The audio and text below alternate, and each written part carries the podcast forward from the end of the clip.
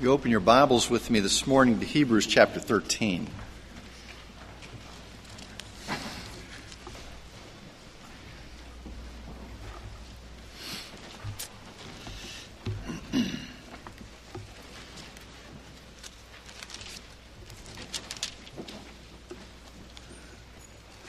We took a little tour the last couple weeks through the end of 12. Here we come to chapter 13.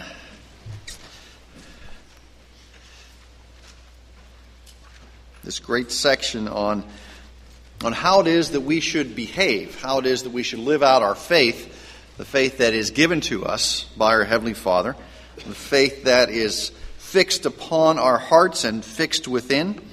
And then the Spirit enables us to live it out in these ways. And we're going to look at just one particular way in this list. So if you're able, would you stand as we read the Word of God?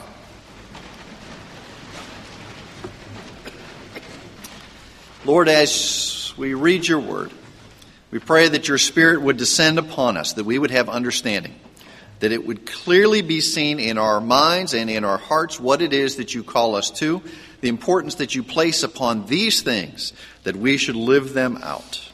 We ask this in Jesus' name. Amen. Hebrews chapter 13, verses 1 through 4. Let love of the brethren continue. Do not neglect to show hospitality to strangers, for by this some have entertained angels without knowing it. Remember the prisoners as though in prison with them, and those who are ill treated, since you yourselves also are in the body. Let marriage be held in honor among all, and let the marriage bed be undefiled. For fornicators and adulterers, God will judge. This is the inspired word of God for us today. Please be seated.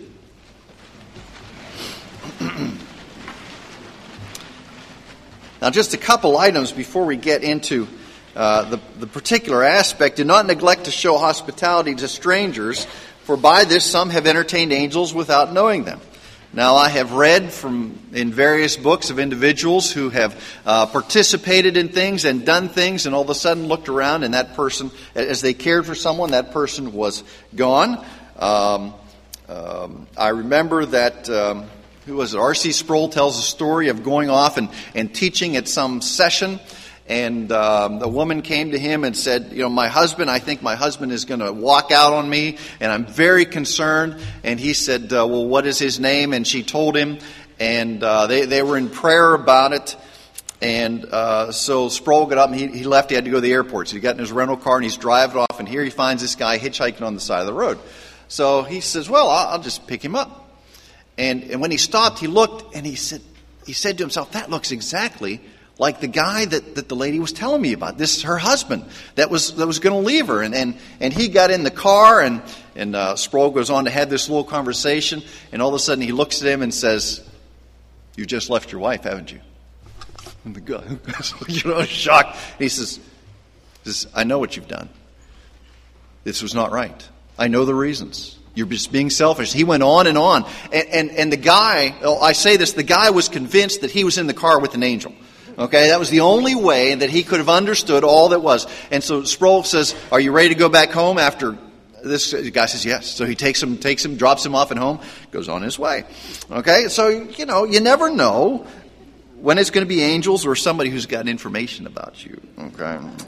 Remember prisoners as though in prison with them. It was very common at those days that uh, when you were in prison, you were just left to yourself. If you did not have helpers there, uh, friends on the outside who would care for you, uh, you would receive hardly any food or anything at all. So, ministry to prisoners was very important at that time.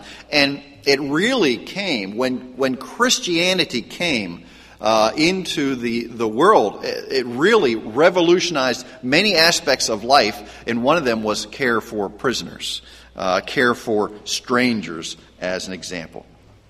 All right, now let's get into the, the portion that we're going to deal with. Let me give you a quote from Alexander Maclaren. He was a, uh, uh a Scottish uh, theologian.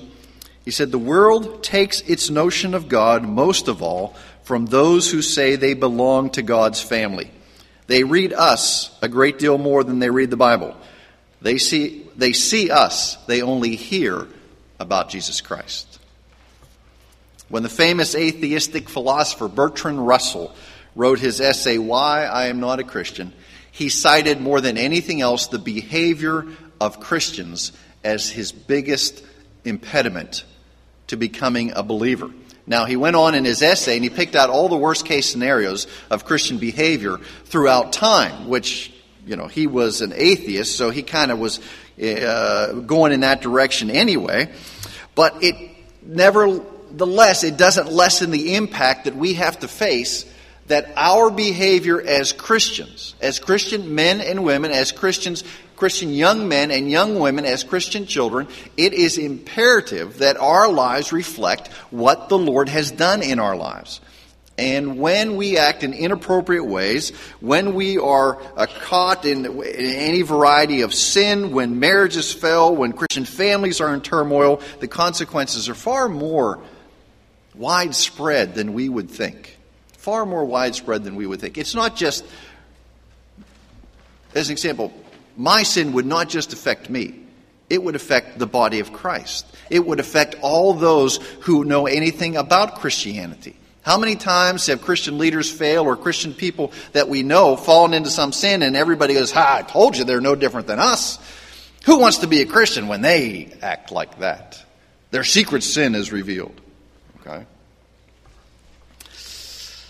In our passage, the author is dealing with aspects of the believer's ethical life, how he demonstrates love for the brethren, love for strangers, love for those in prison, and love for our spouses.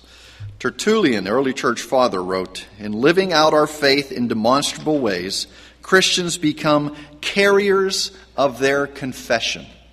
Carriers of their confession. It's not just what we say that is our confession, it is a it is demonstrated in what we do. If I confess Jesus Christ as Lord and Savior, I carry that confession in all that I do, in every aspect of life. Whether I'm at work, whether I'm at the gas station pumping gas, whether I'm digging in the backyard, it is Christianity must permeate all that I am and that I do.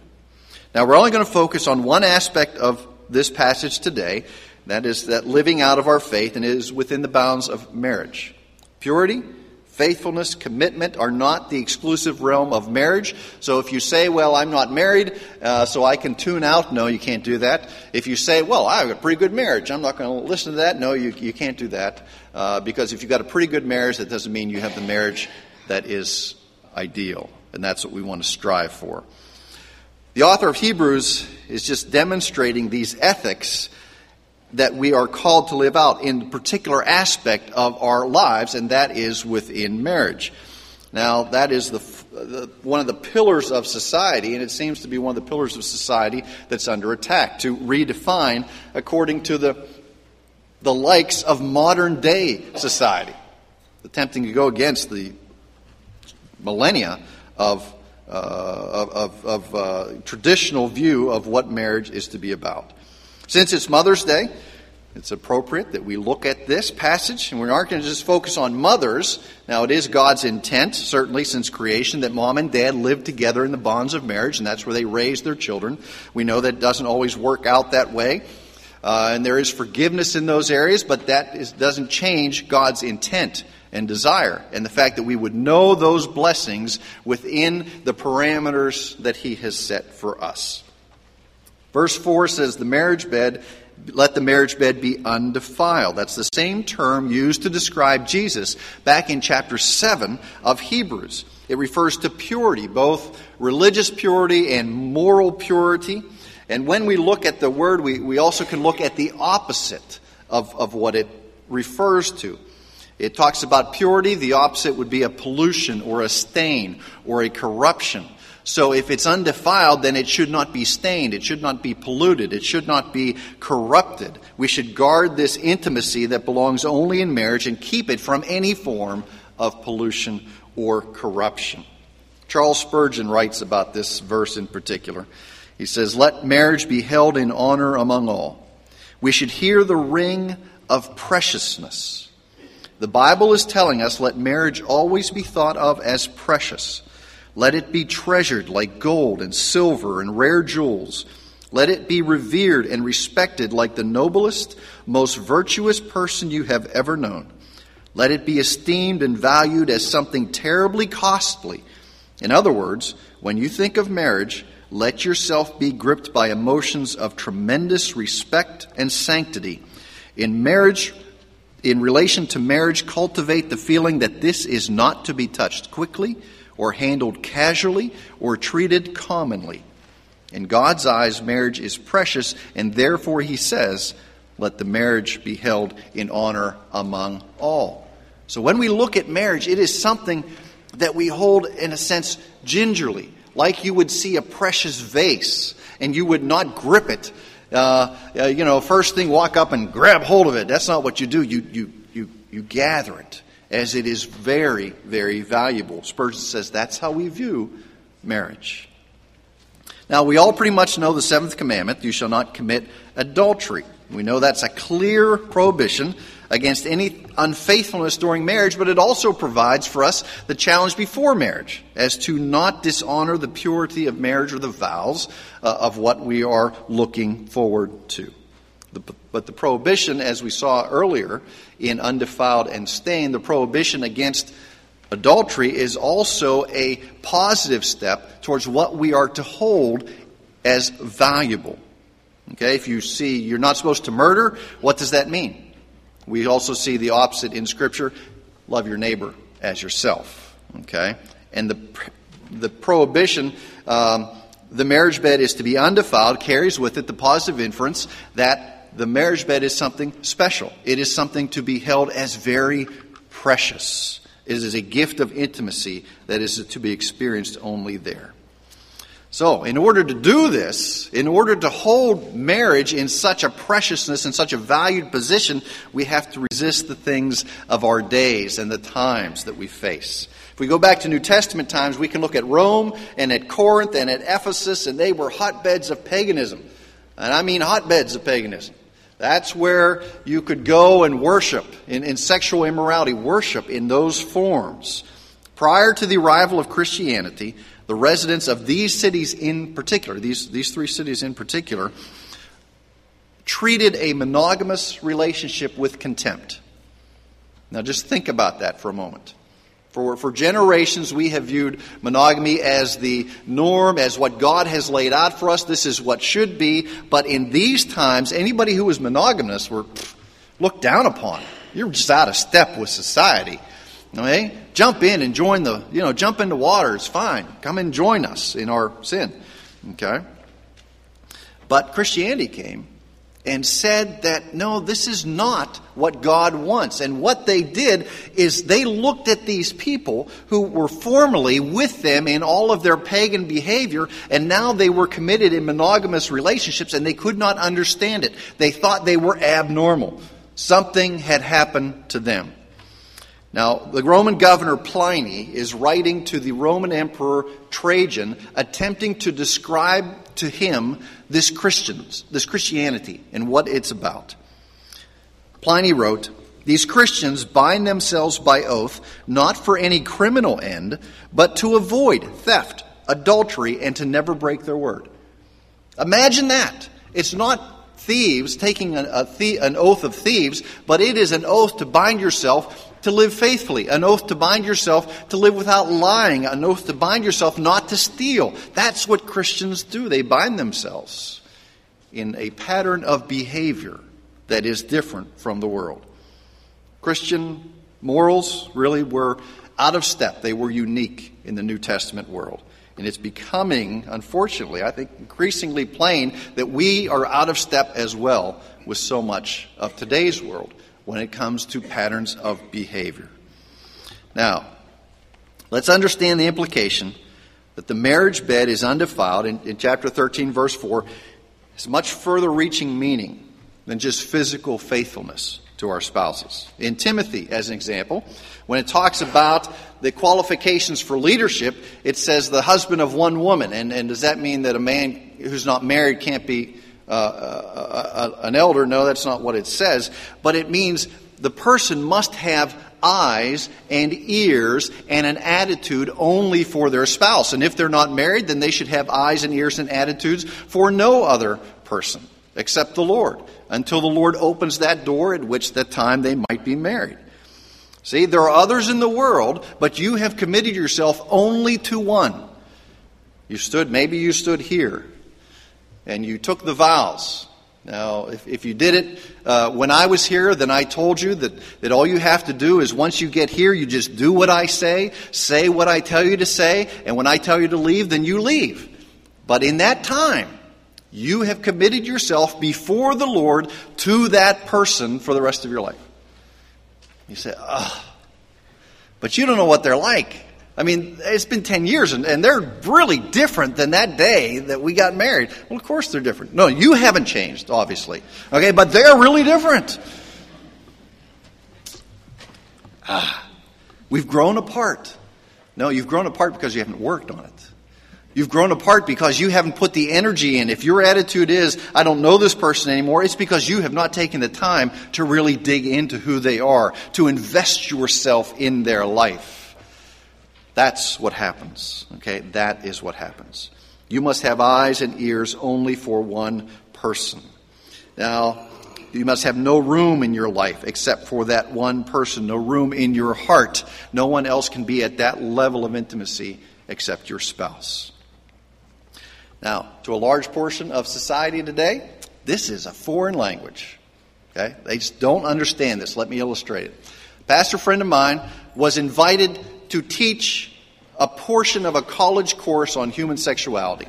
Okay? It was one of those seminar courses, so he had three hours uh, in which to present the biblical view of sexuality. So uh, he, he walked in the classroom and he said something along these lines. He said, What I'm about to say will be foreign to most of you. You simply will not understand it. You will think that I am from Mars and I am speaking a different language to you. I say that because you do not, you, we do not start at the same place. We do not start from a common set of values and understanding of what is right and what is wrong. And then he took the next 45 minutes of his three hours to lay out the gospel of Christ that some might start from that place. See, he stood up and said, what I'm about to share with you is so radical from the rest of society as to be considered abnormal. How many times do we look at uh, Hollywood as an example and find that somebody has been married for 26 years and we go, wow, 26 years in Hollywood, that's abnormal. I, I just heard uh, Dustin Hoffman has been married to his wife for 26 years. That's why I picked that number. I said, I didn't even know he was married. Okay? but for 26 years in that society. Now, we were talking in Sunday school um, about a little bit about length of marriage. It'd be 25 years this December for us. Okay? How many of you have been married for longer than 25 years? Just, I think we're safe in putting up our hands. Okay. All right. How many of you would like to be married at least 25 years? Okay? That's good, okay? To do that, you have to commit yourself to that person. I grew up in Pennsylvania, and there was the Meadows Racetrack, and we had a horse racetrack up there, and it was for trotters and pacers. That, that means you get the, the sulky, the, the jockey rides on the little wagon, the sulky, and the, the trotters uh, move their legs one way, pacers move their legs the other, but they don't gallop. Okay? And, and I don't know why I was going there, but there's some important reason why I was going to, to, to the. to the Meadows racetrack. Oh, well, maybe it'll come back later. I don't know.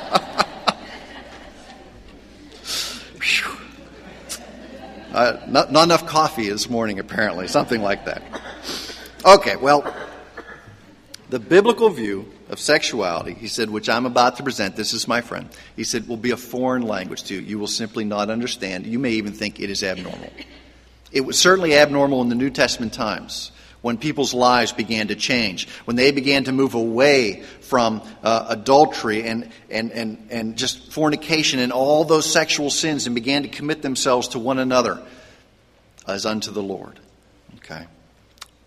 In a study I read just recently, it says the ideal of romantic friendship and marriage in today's world is a distinctive part of the West's understanding of marriage.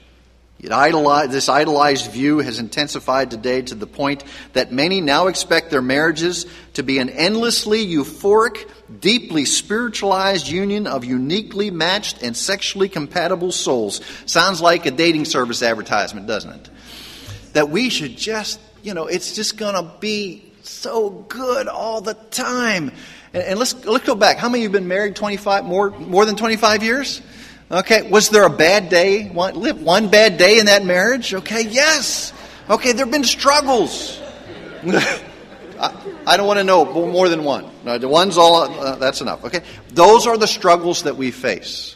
Okay, but the blessings that are found in the parameters that the Lord sets for us, as in marriage, go far beyond those things. They are worth the effort that we put in to make it right was counseling with a couple this week who will, uh, will be married here in September. They're not from this church. They're just uh, going to you know use my services and use this building, and I make them go through the the counseling session.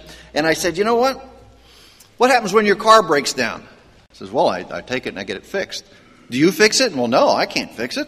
It's computerized. I don't know what to do with it. He said, what's going to happen when your marriage starts to get into trouble? There was this long silence. Wouldn't you take it to a professional to get help? And they said, Well, yeah, I guess. I said, Of course you would. If you're unable to fix it yourself, you take it to somebody who does that on a regular basis. This is what they do. There are things that, that you will face that may be beyond your ability, maybe out of selfishness, maybe simply out of ignorance, to deal with. That is when you go to a professional and you seek help. It might only be, you know, 20 minutes, an hour with somebody. But if it's taken 15 years for you to get here, it will not take 20 minutes to fix it. Okay? But you go and get it fixed. You go and get it fixed. Al Mohler, who's a president of Baptist Seminary up in Louisville, very good Christian thinker, he said that it used to be that people wanted to move to marriage as a sign of adulthood the delay of marriage, and he says the appalling lack of biblical understanding of what it really means among young adults is a major demonstration of how we weakened our conviction about marriage, even in the Christian community. What we've developed in the church is extended adolescence. We need to get back to where adulthood equals marriage. Okay? Oh, they're just kids. Okay? When you step into the world of marriage, you're an adult. Okay? There are adult decisions and adult consequences, and we have to act like adults in marriage. You can't go in and, and act like a little kid or a, a teenager who has to have their own way all the time in marriage. It's about sacrifice. It's about taking what you are and giving it away to the other person. Well, how much should I give away? You should give everything away. Everything that you have should go to the other person, and they should try their best to give it all to you. Marriage is 50 50. No, it's not. It's 100 and 100. If you don't go into it with a 100 and 100 mindset, you better get a mindset. It will take 100% of you and 100% of the other person, 100% of the time. Will it all be good? No. Is it worth it? You bet it is. Let's look at Luke chapter 14.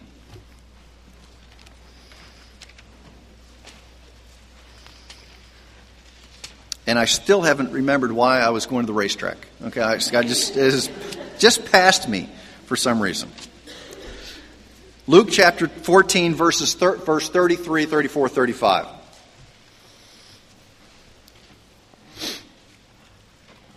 Now, this seems like a sudden change, but you'll understand it once we get there.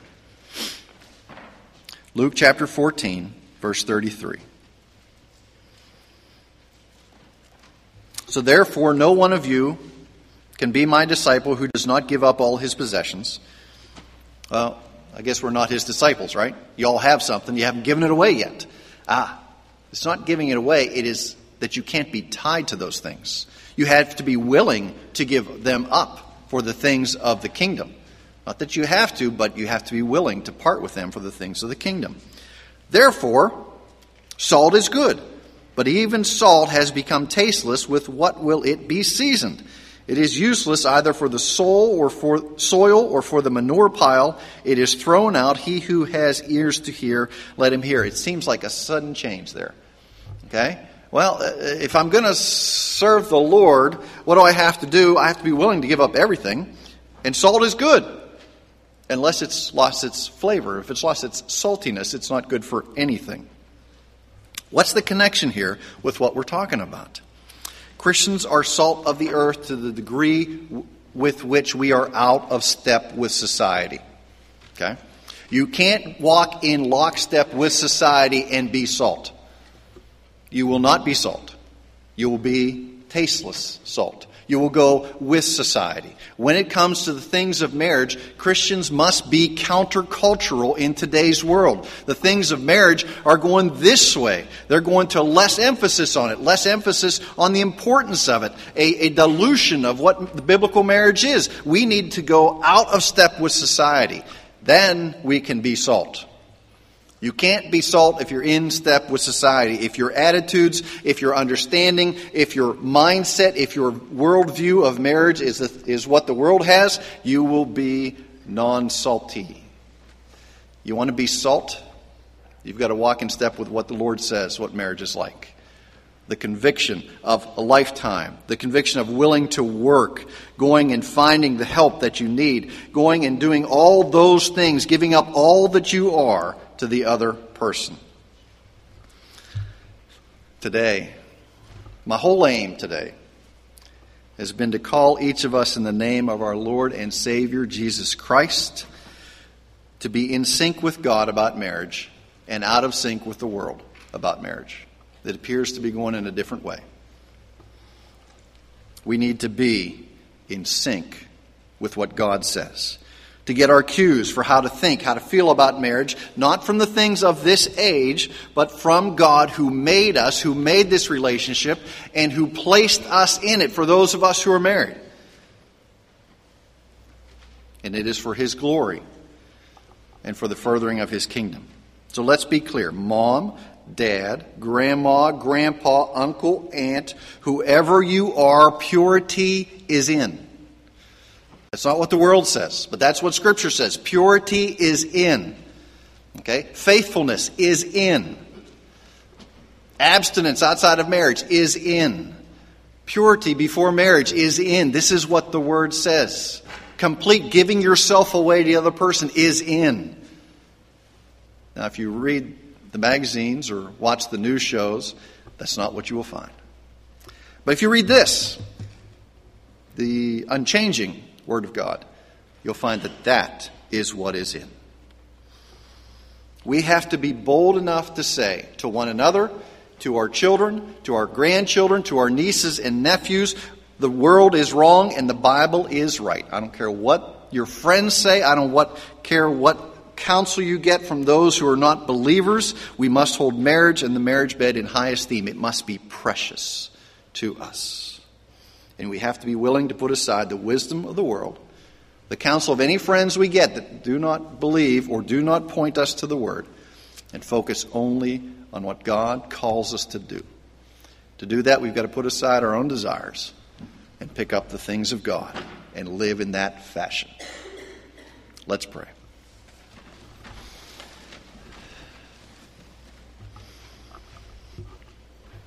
Lord, we come to you today, and your word is clear. This high place that marriage and the marriage bed is to have in our society and in our lives.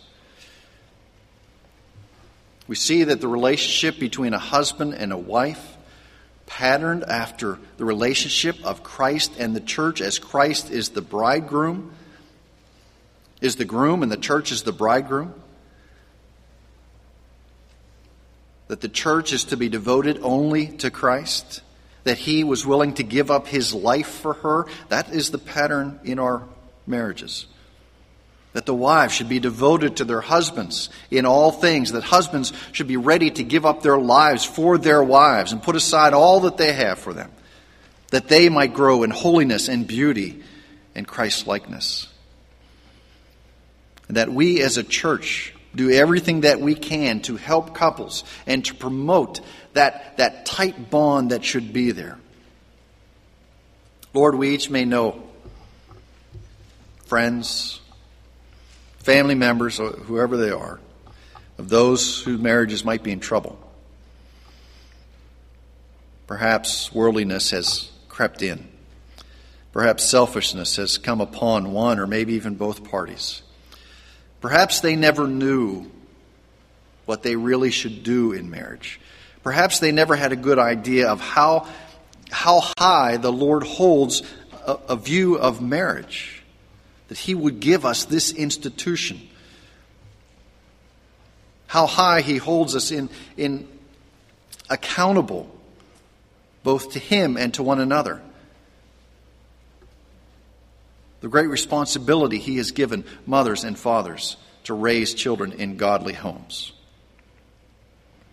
Perhaps there's been pain and struggle. Lord, we pray that everyone here who has gone through that would know your forgiveness, that they would turn from any thoughts of those things and seek you. Lord, that they would lay themselves before the throne, confessing whatever it is is upon their hearts and seeking forgiveness and knowing that grace that you bring. Perhaps the couples would come together before the throne and do that. Lord, for there we can find the mercy and the compassion that we need. There we can find the mending of broken hearts. These things are not easy, Lord, but there is great joy to be found there. Come upon us today, Lord, that our eyes might be focused not upon the world, not upon what the world says is normal but upon being salt and walking in step with the things of the Word, the things of Christ. And it is in His name that we pray. Amen.